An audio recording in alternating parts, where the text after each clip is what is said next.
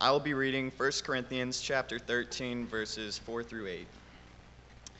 Love is patient, love is kind. It does not envy, it does not boast, it is not proud. It does not dishonor others, it is not self-seeking, it is not easily angered, it keeps no record of wrongs. Love does not delight in evil, but rejoices with the truth. It always protects, always trusts, always hopes, always perseveres. Love never fails, but where there are prophecies, they will cease. Where there are tongues, they will be stilled. Where there is knowledge, it will pass away. Good morning, church. Please open your Bibles to 1 John chapter 4. I want to continue to remind you about our 40 days of prayer that uh, we've invited you as the leadership of this church to commit to. Uh, right now, we're in the process of reaffirming our present elders, and so if you have not picked up one of the affirmation sheets, please pick those up out in the foyer after services are over and get those turned in as quickly as possible. Um, as you can see, there are things we desperately need godly men leading us through, uh, as we've talked this morning about uh, the Stork tragedy. Uh, a year has passed since that occurred.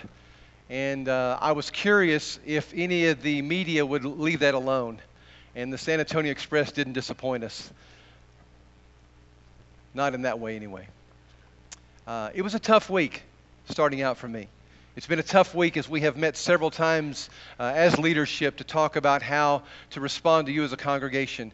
And so it's just driven home again how imperative it is that we have men who are listening to God and loving a church to lead us. Amen? So please reaffirm these elders that we have now. Uh, please let them know if there's some areas where they can improve. I want you to know they want to know. If you see some things going on in their lives that, uh, that are worthy of praise, they want to know that too. And so please use this time to, to love on them, uh, to speak your hearts to them if you need to. Uh, I promise you, to a man, uh, they will welcome your comments, positive, and even if they happen to be challenging a little bit. So please uh, do that.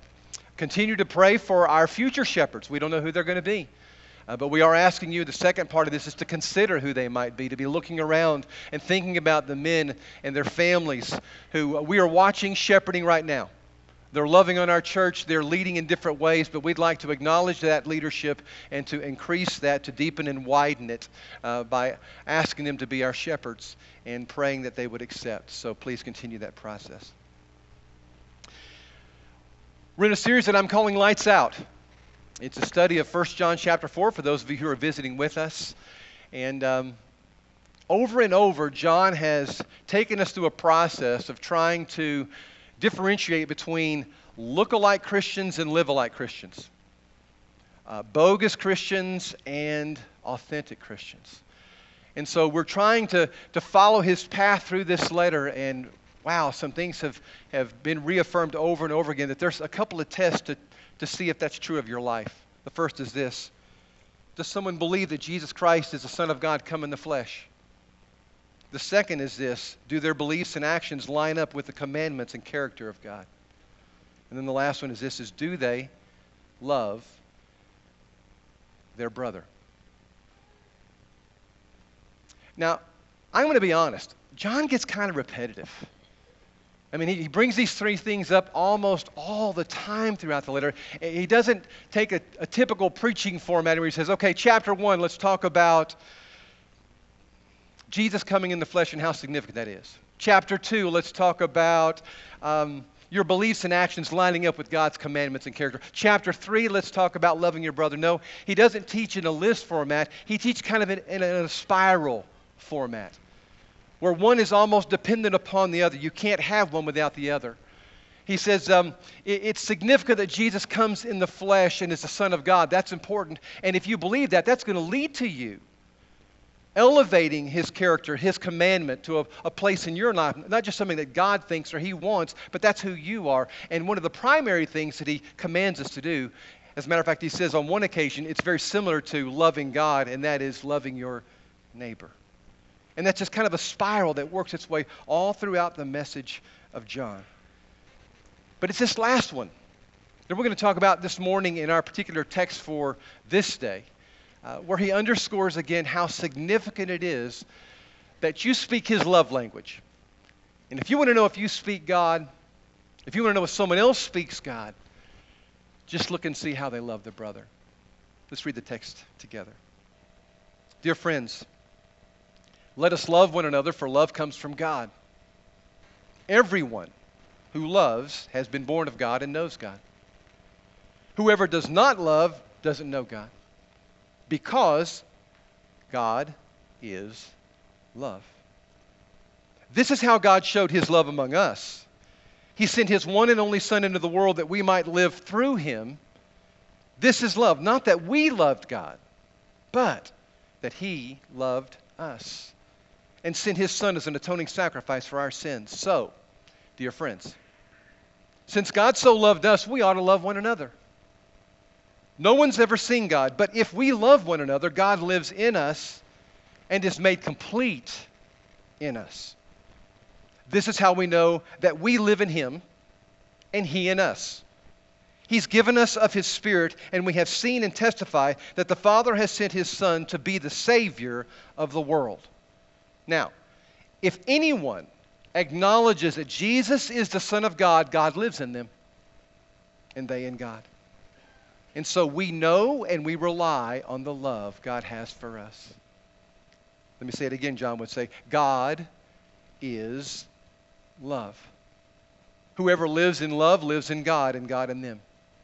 This is how love is made complete among us, so that we will have confidence on the day of judgment. We're in this world like Jesus now, and in him there's no fear in love, but perfect love we see drives out fear because fear has to do with punishment. And the one who fears is not made perfect in love. Again, we love only because he first loved us. So, whoever claims to love God and yet hates his brother is a liar. Whoever does not love their brother and sister whom they have seen cannot love God whom they've never seen. He has given us this command anyone who loves God must also love their brother and sister. And the church said, Amen. Pray with me, please. Father, we believe you that if anyone acknowledges that Jesus Christ is the Son of God, you live in them and they in you.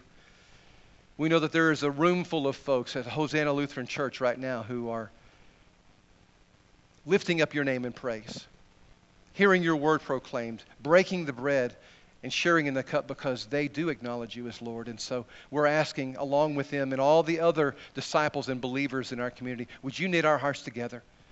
Now more than ever, we need to be a people of love.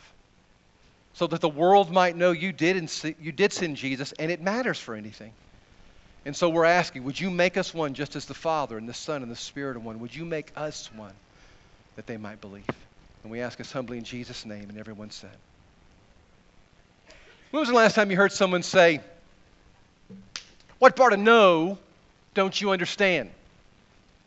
When was the last time you heard someone say, What part of stop don't you understand? Now let's give it a little positive spin. When was the last time you heard someone say, What part of a hug do you not understand? Get over here and give me one. As we've been reading through the book of John, I've been challenged with a similar question Jimmy, what part of love don't you understand?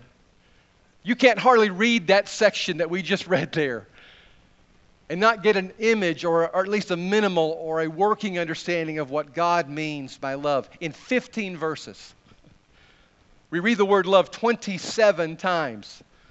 And in the mix, three different times, he says, Please speak God's love language and love one another. Brother, what God expects of us is not difficult to understand, but let's all confess it is difficult to live out. It's so much easier for me on certain days to love the God that I can't see than love the brother right across the table from me. Amen? Come on. That's a lot easier on, on many days. So I want to ask John, why are you so passionate about this subject? And I think his response might be something along the lines of, well, because I'm passionate about God. And God is love. Now, if there's one thing John would say I witnessed while I watched God walk among us in Jesus in the flesh, it's how he loves people. He didn't just teach us to love. No, Jimmy, he loved us. John's saying in his letter, visible love, is the foundation of a live alike Christian, not a look alike Christian. You see, before God creates one angel, one star, one planet, one human being, there is God. And God is love, he says. Love's not one of his attributes, right along with mercy or justice or his wisdom or his faithfulness or his wrath. No, his essence, his nature is love. And all of his other attributes flow out of that nature. So his wisdom is loving wisdom. And his faithfulness is loving faithfulness. And his justice is loving justice. And everything God does or is comes out of this one truth God is, say it with me, church.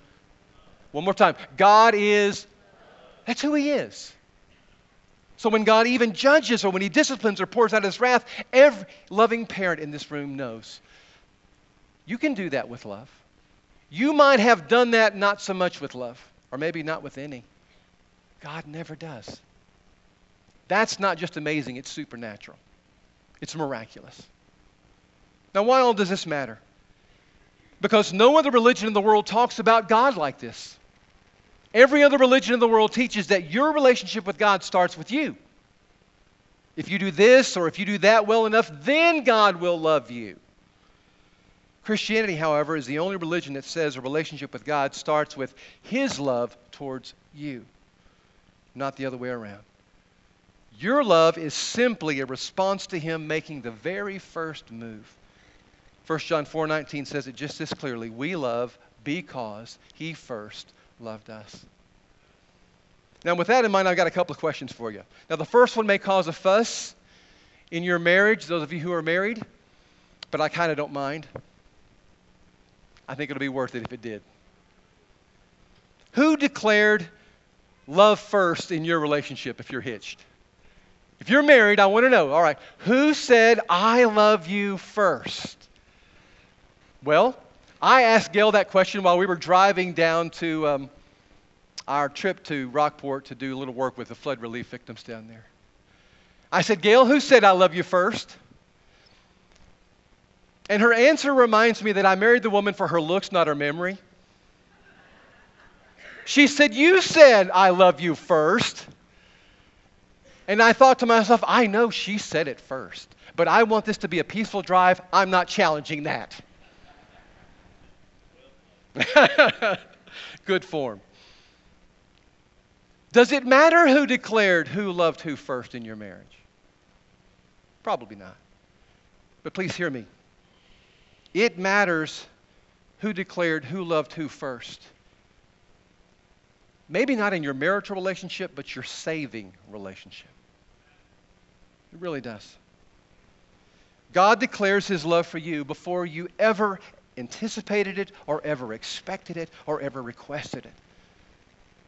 And not with a love that was philosophical or esoteric. It was not love in the abstract. No way. We talked about this two weeks ago. It was love in the tangible, love in the touchable, love in the visible, demonstrated in history through a very specific deed his death on a cross. John says we love because he first loved us. And he did so when we weren't all that lovely. Here's what Paul says in Romans 5 and verse 8. But God demonstrates his own love for us in this. While we were still, and I know this term gets threadbare worn, sinners. While we were still sinners, Christ died for us. While you were insolent, while you were rebellious, while you were selfish and self centered and prideful and arrogant, He loved you because He couldn't help Himself. That's who He is. His love could not allow Him to do nothing when we were lost and separated from Him. Now, I've shared this before, so I'm not going to go into a great deal with either of these stories because I think I've told them both. But Gail and I know what it's like to lose a child not in death, although we could have killed them after she got lost twice in a row. But our youngest Tabitha was lost twice. First of all, in Albuquerque in a mall. Secondly, in the National Forest behind our house. Now, on either of those cases, it would have been impossible for her mom or her dad to do nothing. Just wouldn't. Not one ounce of me or my wife said, well, you know what? It just serves her right, little stink. Let her find out how dangerous a mall can be or how scary a forest can be. We'll just let her suffer a little while. Neither one of us said, Well, you know, I got this game I'm watching. We'll, we'll look after, uh, after the game's over, okay? Yeah, and I got this coffee with Laura, and after we're finished, you know, doing a little uh, Starbucks, we'll, we'll go look for her, all right? No way. We dropped everything, and we're in hot pursuit of that little snot that I've forgiven almost. It's awful when your kid does that to you. And yet he loved us anyway. He couldn't help himself. And that's what John's trying to say over and over again. And a love like that just changes you when you believe it, when you welcome it, when you start living in it. And so John's just reminding some followers of Jesus, those who, who are curious are, are we just a bunch of Jesus lookalikes? Are we really Jesus live-alikes? Well, let me tell you what.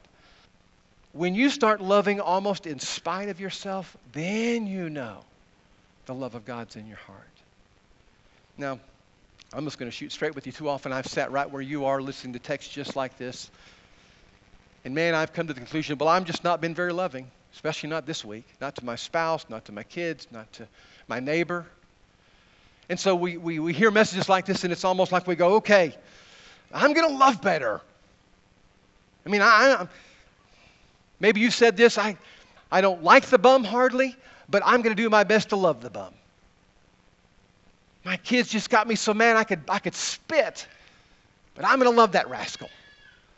And, and that, that neighbor of mine who's about as warm as a vulture, I, I'm going to love them. And their dog. So we clench our teeth, we set our jaw. We may not tell anybody, but we're going to do this. And John says, I think maybe you're missing a step. Could it be that the first step toward becoming more loving is not toward them, but toward Him? That's what John's trying to say. Could it be the secret to loving is receiving love before you ever try to give it. John says, let me say it again. We love because he first loved us. I'm curious. You've been in this series now with me for eight, ten weeks. Are You getting that? Is that starting to seek in a little bit? Maybe more than it did eight, ten weeks ago? It is for me. Do you long to be more loving? Then begin by accepting your place in God's family as his beloved child. Listen to Ephesians 5 1 through 2. Be imitators of God, therefore, as dearly loved children. I love that Raymond did that with us today. As dearly loved children, just as in Christ God forgave you. Are you finding it hard to put others first? Then meditate on Philippians 2 and verse 6, where Paul tries to say, though, though Jesus was God, he did not demand and cling to his rights as God. If you're trying to put others first, start there. Remember that he did that for you. Need more patience? Drink deeply from God's patience. Has generosity been elusive for you? Then consider how generous God's been to you. Having trouble with ungrateful relatives or cranky parents? Remember, God puts up with you when you're cranky and even when you're wicked. Here's what the scripture says in Luke chapter 6 and verse 33 He's kind to the ungrateful. And I don't like this word attached to me, but I am this word sometimes wicked. Now, can we love like that on our own? I don't think so. John doesn't. Not without God's help, not without God's grace absolutely invading our heart because He first loved us. Has to be settled before we can move on to, to loving supernaturally in a way this world desperately needs. Jesus once asked a fellow by the name of Simon a question. Let's talk about that for a moment, okay? Simon had a reputation as a church leader for making some serious effort to study God. Simon had a reputation as a church leader for making some serious effort at obeying God, but not so much an effort for being loved by God. And you say, can that really happen? Can you have a leader in a church who studies God and tries to obey God and yet doesn't know the love of God? Jesus says you can. So we asked Simon a question Simon, a man loaned money to two people 500 pieces of silver to one, 50 pieces of silver to another, but neither one of them could repay the loan. And so he kindly forgave them both. He canceled their debts. Who do you suppose then loved him more? And Simon thought about that for a moment. He says, Well, I suppose the one for whom he canceled the larger debt. And Jesus said, You're right. And Simon, who loves to be right, said, He did ask it in public. Now, do you remember, church, Jesus asking that question? That's the first question I want to ask. But the second one is this Do you remember where he asked that question? It was at a dinner party.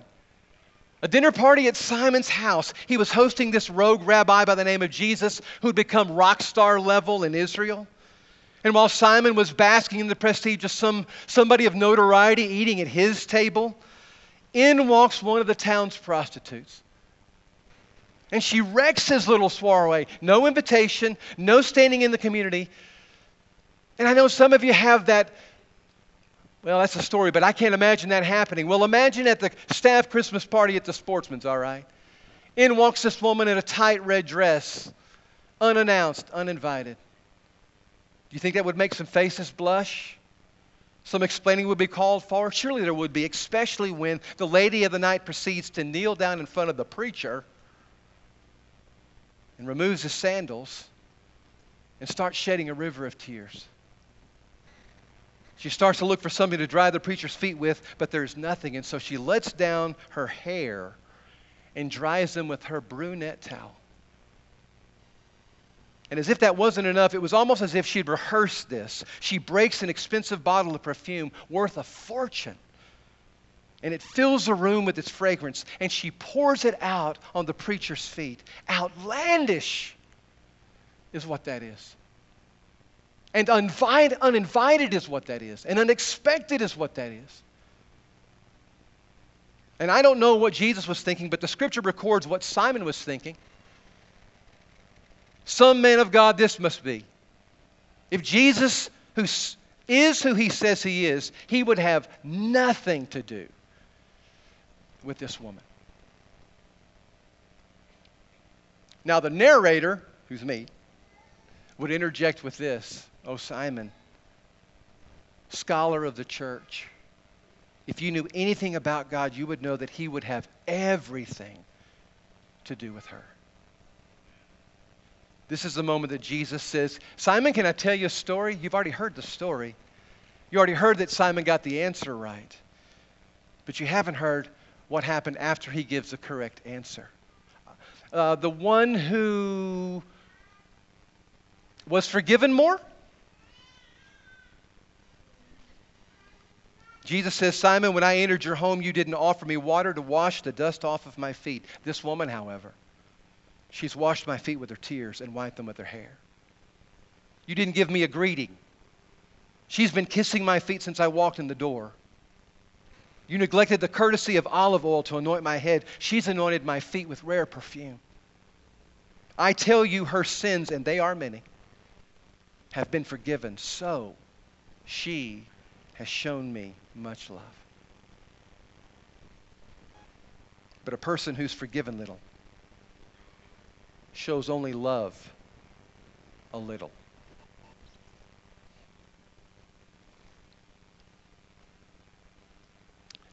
This story always challenges me.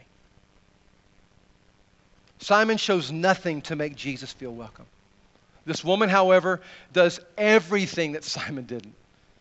And you would think that Simon, of all people, would show such love. He's the scholar, isn't he? He's the, he's the student of Scripture. He's a leader in the church, but he's harsh and he's distant. And you would think that this woman would avoid Jesus, this woman of the night. I mean, she's an embarrassment to the community, but she can't resist being near him. Simon's love is calculated and stingy. Her love, on the other hand, is extravagant and risky. How do you explain the difference between the two? Is it training? Is it education? Is it money? No, because Simon has her outclassed in all three of those categories. But there is one area in which this woman leaves him eating dust. Think about it, church. What's the one discovery she's made that's not in Simon's heart? What's the one treasure she cherishes that Simon doesn't possess? One thing and one thing only God is love. She knows that. She's not just studied in it, she's not leading a bunch of people to try to learn it. She knows that. To Simon, grace is something to be analyzed. He does not request it. No, he'd rather debate it and prorate it. It's not that Simon couldn't experience forgiveness, it's just he never asked for it.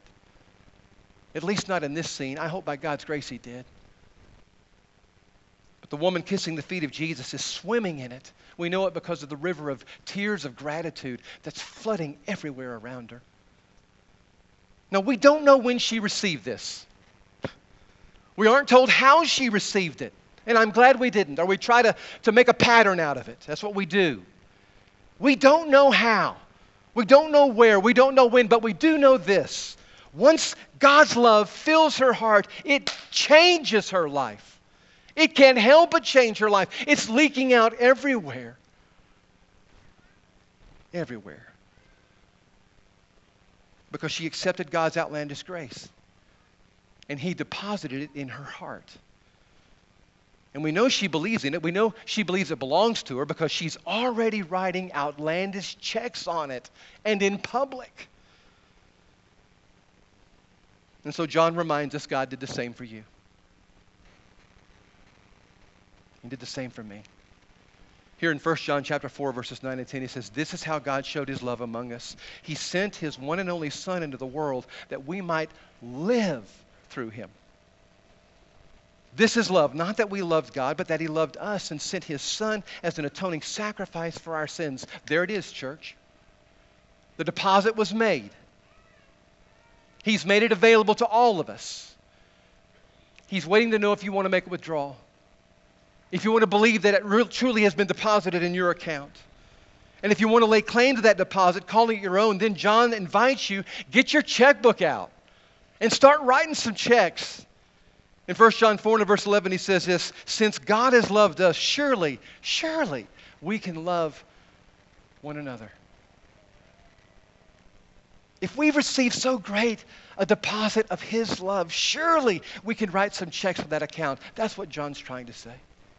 And I think most of us here understand the banking terminology that goes with all that. Do you want to know the secret to living life to the full? That's the third part of our mission steps here. Our mission statement is we're going to love ordinary people into an extraordinary relationship with Jesus. And we've got a plan. We're going to love God and we're going to love our neighbors and we are going to live life to the full in front of the whole world. That's our steps to fulfilling that mission. How do you live loved? You live loved. You so receive His love. You so believe in His love. You so, so bask in His love. You so stand under the Niagara Falls of His grace. You can't help but leak some of that to the world. That's why Paul says in Ephesians chapter 3 and verse 17, you go down deep with the roots of your life into the love of God. Go down deep into His marvelous love. Sister John, just as the tree draws nutrients from the soil, so we draw nourishment from the Father. But if that tree does not have contact with the soil, we are dead where we're standing. And I just saw the image of that as we're coming back from the coast. I've never seen so many oak trees. Oak trees now. The sign of longevity and, and standing tall and strong, just blown over by Hurricane Harvey. And, and, they're still alive. They're still green. They still have some leaves on the end of it. But you know what? They are dead where they are because their roots don't go down into anything anymore. And John's saying, and Paul's saying, and Jimmy's trying his best to nudge us towards saying, make sure the roots of your life go deep into God's love. Or you're almost dead where you're standing.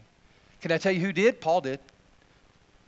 God's love changed a religious terrorist bent on eliminating Christians from the planet to becoming a Christian missionary, trying to get every person he could talk to to become a Christ follower and fill the planet with them.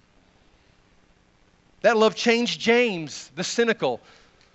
He was the younger brother of Jesus, but he was skeptical of his older brother. He thought he was a lunatic, scripture records. But later, later, he's so wrecked by the love of God, he declares his brother Lord.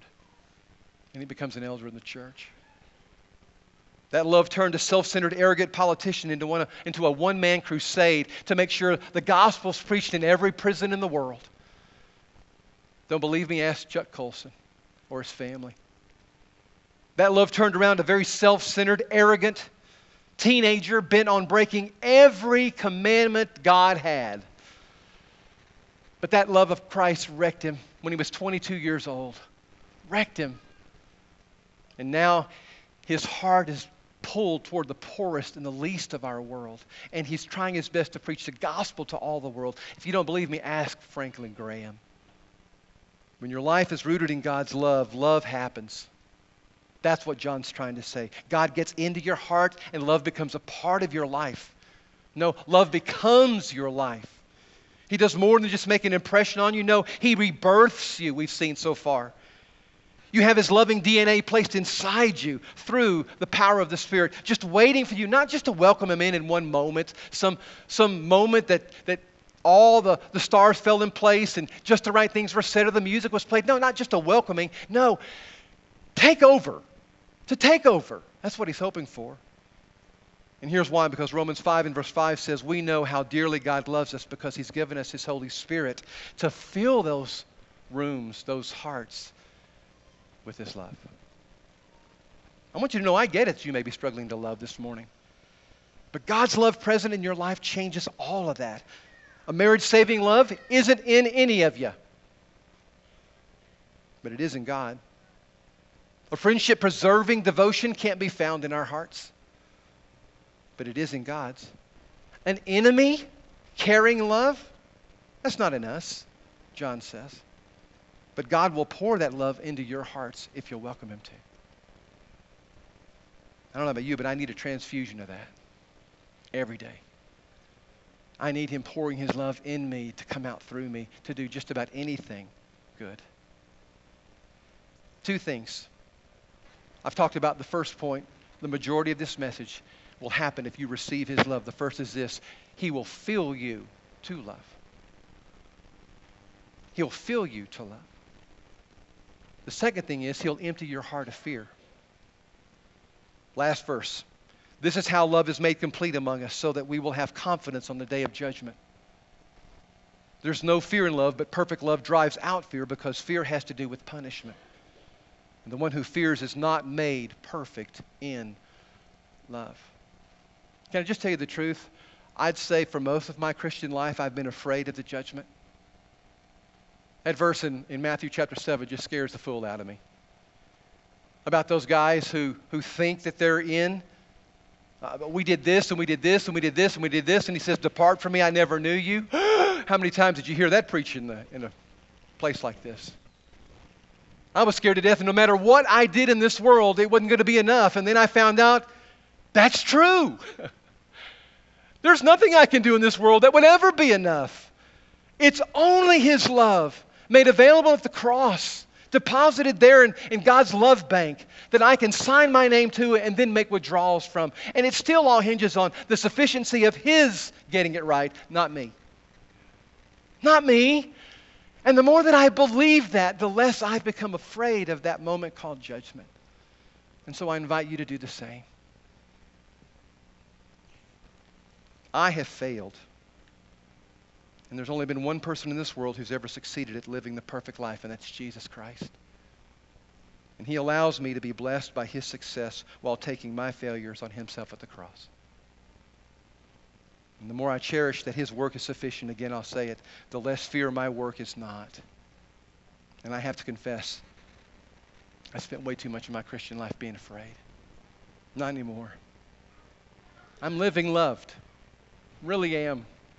Especially compared to about 10, 15 years ago. So that means also that I am less living afraid. And if you want in on some of that, we have a time that we set aside every single week to invite you to come to the teller, who's me for the moment, who's here to exchange some stuff, talk to you about some stuff, about how you can get on, get in on the, the riches of all riches in this world. God's amazing grace. He's already deposited his forgiveness in an account with your name on it. He just needs your signature. You know how we take that signature? We take you right back here and we ask you to do something that lets you know and us know you're in. And as far as I can read in Scripture, that's exactly how God likes that. He likes to see when we, when we go public with our faith, with our belief. Because He said that if you'll go public with that, I'll go public with my faith and belief in you when that judgment comes. And so if you want to come this morning and you want to say, I, I want that love for my life, I've never claimed it as my own, I've never trusted fully in the cross to be everything I need to satisfy God and what He's seeking, And would you come find me and say, I want to be baptized this morning? But if you're like my my, my history 10, 15 years ago. And maybe you walked in here afraid that if you had to face a judgment today, you, would, you wouldn't be sure where you would stand. Can I say it again? That doesn't have so much to do with how well you've performed. It's trusting in how well Jesus has. And if we can pray for God to bring that home to your heart, we want to do that. We're going to have elders at the back and some elders here at the front whose role in this church is to help us go deeper and wider in the love of Christ. So that we might know that when we come to that day, nothing will separate us from the love of God in Christ Jesus. Amen, church? We're going to sing this song, and if we can minister to you in any way, please come while we stand.